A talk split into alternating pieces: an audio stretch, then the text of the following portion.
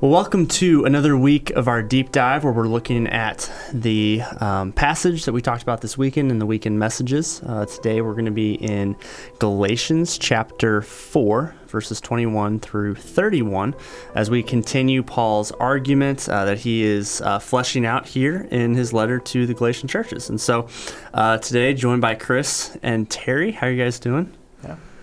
Doing pretty well. It's good. Good, good. It's good. Good, good. Well, we're going to try to wrap this in 25 minutes because We'll we've got there. 25 minutes of recording space on the card today. Um, but anyway, in this series, we're kind of coming at the, you know, we've been in this same argument now for a few weeks. We've even mentioned it here on the deep dive that, you know, even looking at how we do these conversations a little differently because of it's the same argument every single week. Uh, today, he's gonna Paul is going to take a story from the Old Testament from Genesis, uh, from Abraham, who he's referenced already in this letter, and use it as an illustration. Um, he kind of is going to speak allegorically, and we're going to talk a little bit about what that means uh, here in a minute. But I just want to read uh, these verses, and then we will dive in. So, Galatians chapter 4, uh, 21. Tell me, you who desire to be under the law, do you not listen to the law? For it is written that Abraham had two sons, one by a slave woman and one by a free woman. But the son of the slave was born according to the flesh, while the son of the free woman was born through promise. Now, this may be interpreted allegorically. These women are two covenants. One is from Mount Sinai, bearing children for slavery. She is Hagar. Now, Hagar is Mount Sinai in Arabia. She corresponds to the present Jerusalem, for she is in slavery with her children. But the Jerusalem above is free, and she is our mother, for it is written, Rejoice, O barren one who does not bear. Break forth and cry aloud, you who are not in labor. For the children of the desolate one will be more than those of the one who has a husband. Now you, brothers, like Isaac, are children of promise. But just as at that time he who was born according to the flesh persecuted him who was born according to the Spirit, so also it is now. But what does the Scripture say? Cast out the slave woman and her son, for the son of the slave woman shall not inherit with, with the son of the free woman. So, brothers, we are not children of the slave, but of the free woman. All right, so this is a tough passage, somewhat pro- problematic. There's uh, a lot going on. Um, just at first blush, like I don't know if this passage makes me feel great. Right. Um, and I do know that when you think like even apologetically, um, yeah, when you're when you're talking about slavery, when you're talking about Old Testament sexual ethics and marriage and all of those things, it's just it's just tough. So I guess let's just kind of set the table. What what is the story that Paul is referencing here? Yeah, so Paul is referencing the story of Abraham and Sarah in, in that, you know, God goes to Abraham and they, he makes a covenant with Abraham saying that your offspring are going to be, you know, like as numerous as the stars. Like, you know, you will be the, the father of this great nation. But um, Abraham and Sarah, they start to age and they start to get Yeah. older. And so they start to hit the panic button a little bit on, okay, who's going to take my inheritance? Like, who's going to be my offspring? Who's going to carry on the lineage if what God said is true, that my offspring will be as, as numerous as the stars? And so, um, Sarah has a slave, Hagar, and so what they do is um, basically conceive through her and. Um, you know, in their impatience, I think we would say, okay, they found kind of a man-made solution to Mhm. a problem that God was already taking care of, but they didn't s- see that. Yeah. Um, and so, in that, Paul is now going to use the allegory of the child born of Hagar and the child born of Sarah. Mm-hmm. Yeah. Terry, is there anything you want to want to add there? Yeah, I mean, I think that's the same. You know, Paul has already referenced uh, Abraham, so uh, he's pointed back to the time where Abraham really believed God, and, and that made him righteous. So he's not coming up with this story on his own. He's, He's kind continuing of he's that continuing that argument. Yeah. He's you know sometimes allegory we kind of assume that that's a fictional uh, account that that's a man made story to kind of prove a point he's you know already pointed to a historical event. He's not saying that this was allegorical or a non-historical account. He's just saying mm-hmm. i'm going to make some interpretation of it and understand it you know that hagar represents mount sinai you, you know. So he's making some assumptions of it or, or using it as the end of a a lesson that he's trying to teach, which was very Jewish in their in their arguments. Is that you'd end with kind of like a classic illustration, like we might in preaching, like leave them with a really good story that gets them thinking, and that's what Yeah. he's doing here. So is that so? Is it fair to say he's using the story of Abraham, Sarah, A, uh, Hagar, Ishmael, Isaac? Is is is it fair to say that he's using that merely as an illustration, or as we read Genesis, uh, what 16, 17, 21, should we be interpreting that in light of how Paul is using it? Well, I mean, I think there are points that, that we would both interpret that Paul does. I mean, I think his main point is are we impatient trying to do stuff Yeah. God's will our way? That's always the question. You know, here was God's will and his plan. So I think we can read it the same way. He's making an application about different covenants and the way the covenants, I'm, I'm mm-hmm. not sure initially that was mm-hmm. how people understood that. He's he's adding that depth of dimension and we're assuming it's in scripture that this is something God wants us to maybe understand Sure, a bit yes. a bit more. But there are certainly applicable points that are the same. I and mean, I think throughout are we doing God's will God's way are doing it our way Yeah. Yeah, I think that's good. I think uh, maybe a, a principle for biblical interpretation for us we have to keep in mind Paul is inspired by the Holy Spirit, right? We are not Paul. Uh, we can learn how the different biblical writers interact with Scripture, even right. I mean, Scripture interpreting Scripture is probably the best way to understand how to, uh, you know, interpret and understand Scripture. But at the same time, like we need to keep all of that in balance. Um, yeah, we're not Paul. We're not Paul. And I mean, I don't think we would hear what the Jewish people would hear when Paul says when he says, you know, the children of, of Hagar corresponds to present day Jerusalem, for she is in slavery. Like she's say you know, he's saying not Sarah's offspring, but Hagar's offspring is what the current day, what the Judaizers, what the Jewish people in Jerusalem were. Yeah. And so for strong, devout Jewish people to think Paul's saying you're like Ishmael, those are fighting words. Yeah. Like he's really hot on them. Like you're in bondage, you're in slavery, you've missed it. You've uh, totally misunderstood what God had planned for you and who Jesus Yeah. was when you came. And it kind of reminds me of some of the words that Jesus has for the Pharisees of the day, of his day. Right. Too. Mm-hmm. Right. Yeah. I mean, if you said today to Jewish people, "You are sons of Ishmael," I, I mean, that's that's the great world conflict that Yeah. we we live in. And so, in the same day, way, they were pretty much fighting words that Paul is saying. Like he's it's Yeah. a big condemnation of people who were promoting that you had to be fully Jewish in order to Yeah. be a full Christian. Yeah. Yeah, it's it's an absolute dagger because in the context of Galatians, the Judaizers have come in and basically said, "Hey, follow us, listen to us, and you can be truer and greater sons of Abraham. Like through these practices we'll hand down to you, then you'll be sons of Abraham." And Paul has completely pivoted that to say, "No, um, actually, uh, you're sons of Hagar right now Yeah. because you've gone back to the."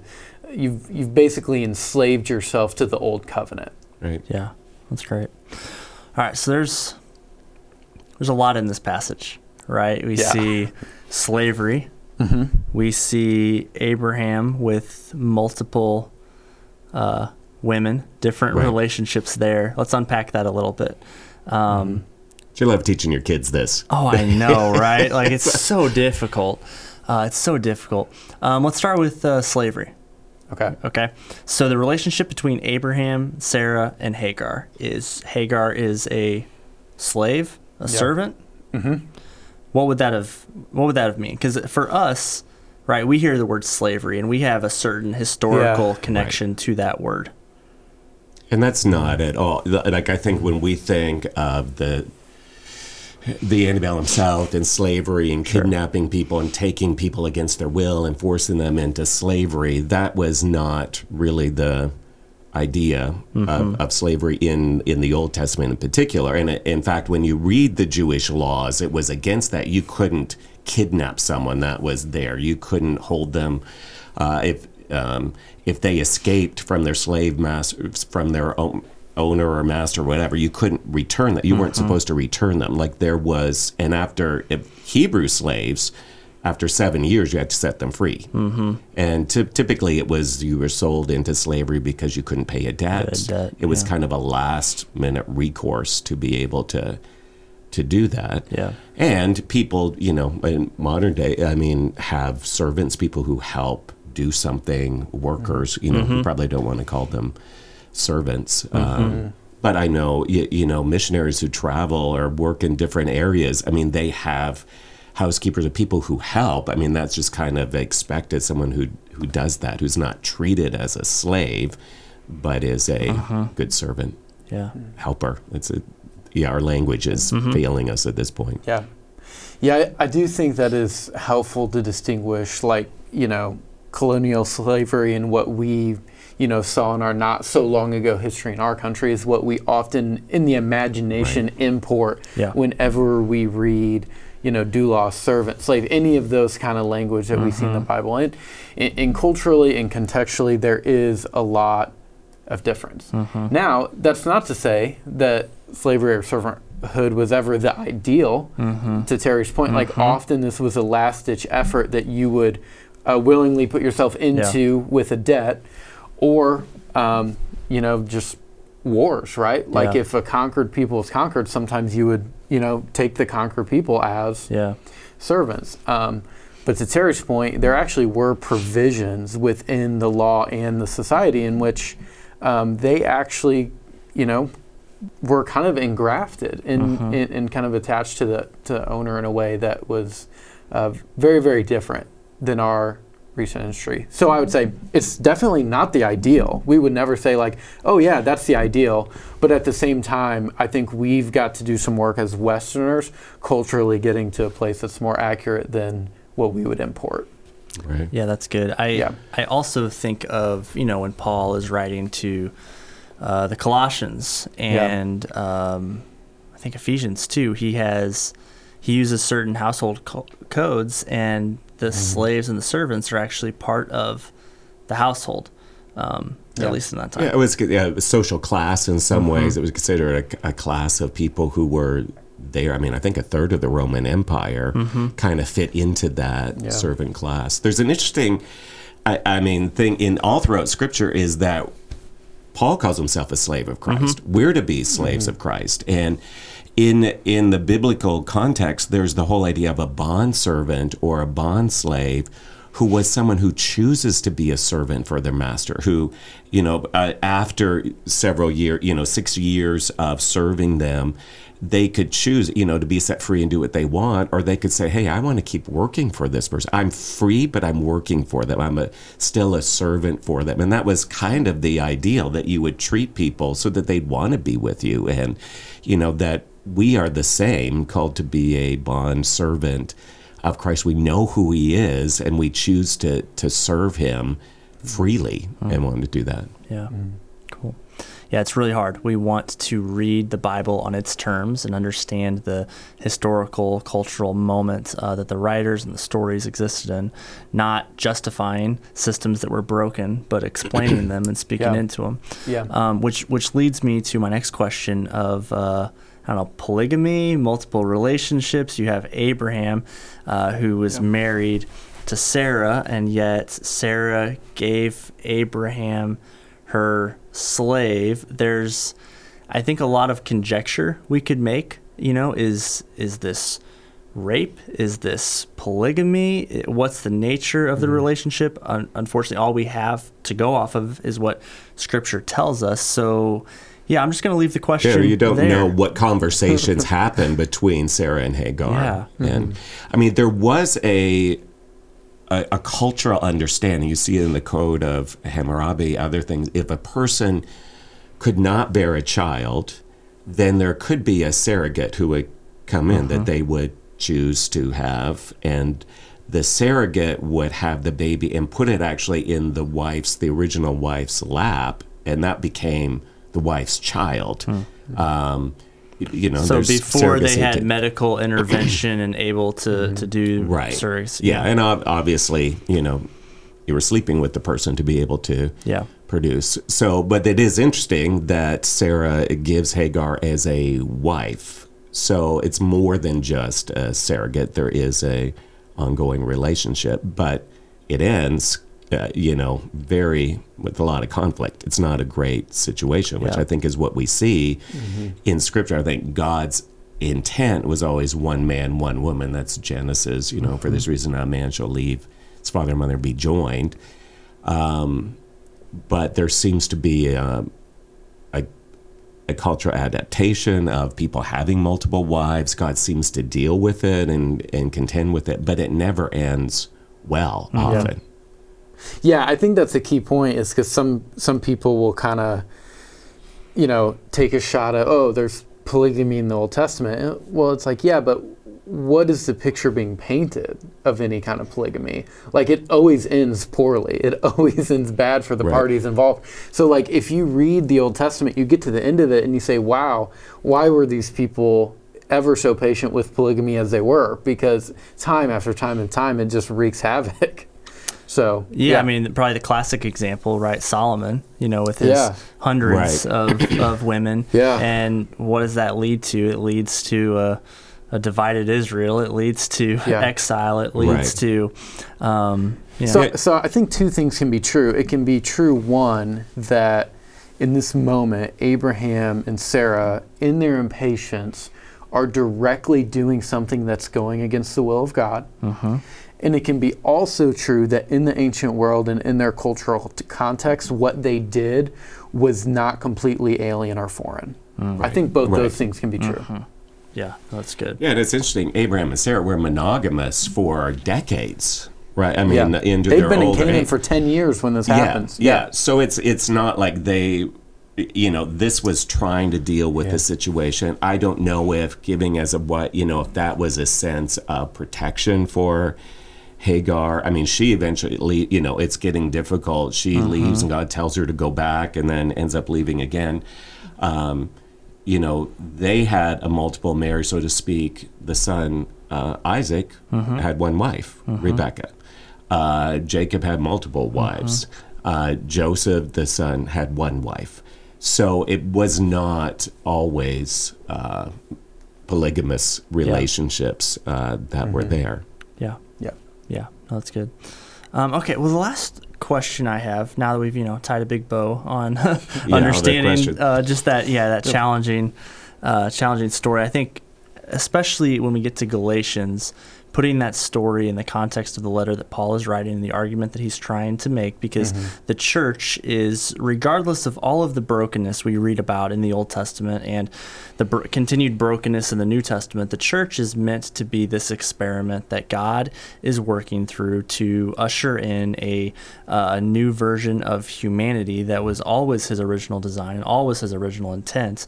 And so, even in many ways, that as we read as you know, 21st century uh, North American, you know, North American Western Yeah. uh, readers, we have to, we do need to hold in contention that um, God is working and He is uh, intending to create a people um, according to His original design.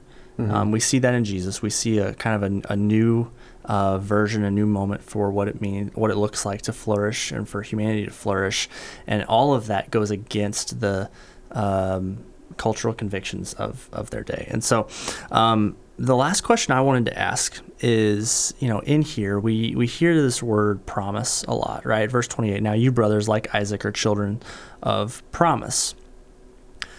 What is what's in scope in this word, right? Because we we we talk about like we want to inherit the promises of God. We, God has promises for us. Um, a lot of times that can stay somewhat abstract, right? And we just equate, oh, promises good things. Well, is there anything specific in scope in that kind of phrase? And how would Paul's original readers, um, you know, think about being children of promise? Well, I do think part is going back to Genesis, kind of what we have talked about. You, you know, the promise of a savior in Genesis three. You know, God's going to do that, the son of a woman.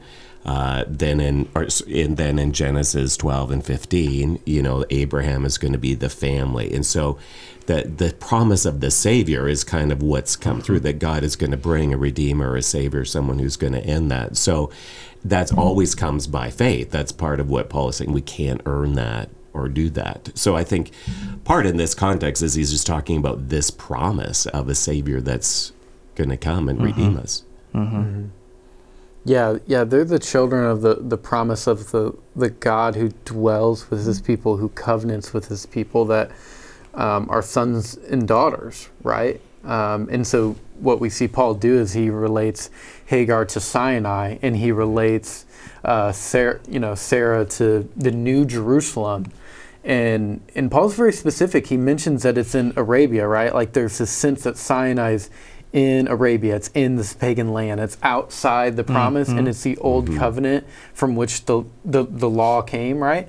And then Sarah's. Um, there's tons of language around the New Jerusalem, rabbinic tradition, and in the Old Testament of this is like the new final. It, it's got some eschatology connotations to it, but mm-hmm. it's also got the new humanity connotations to it.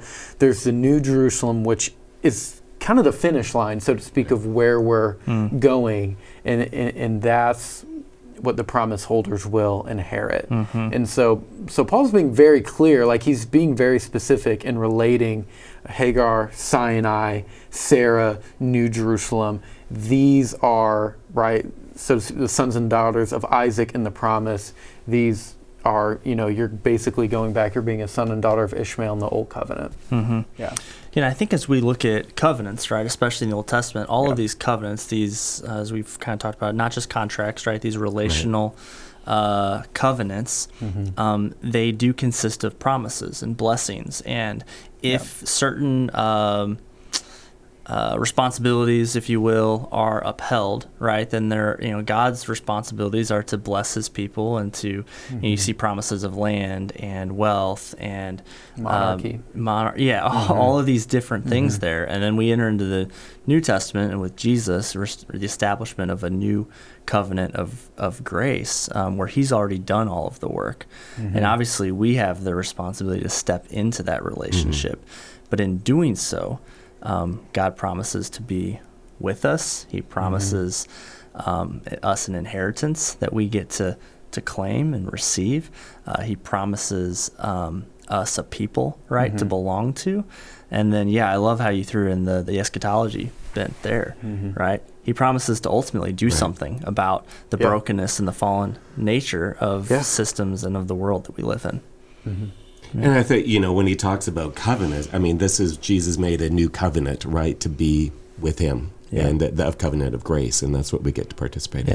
Cool. Well, just another minute or two. Is there anything Yeah. else that's just on your hearts, on your minds, as you think about where we are in this uh, in this book? Uh, we're going to move kind of next week. We're going to start getting into more of the the application and the uh, we're going to kind of move out of not out of this argument, Right. but he's set the table for what he's going to land on in the next couple. Yeah, how do chapters. we Yeah. then live that? How do we walk in the spirit or walk in the flesh? That's going to be our choice. You know, how do we do we just live a life of sin management or do we walk in the power of the spirit and the grace God's given us? Yeah.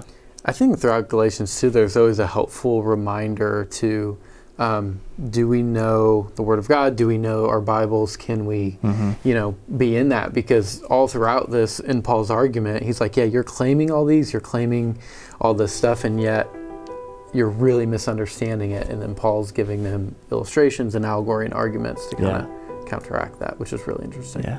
Great. Awesome. Yeah. Well, thank you, Chris. Thank you, Terry. Um, looking forward to continuing these conversations in the weeks uh, to come.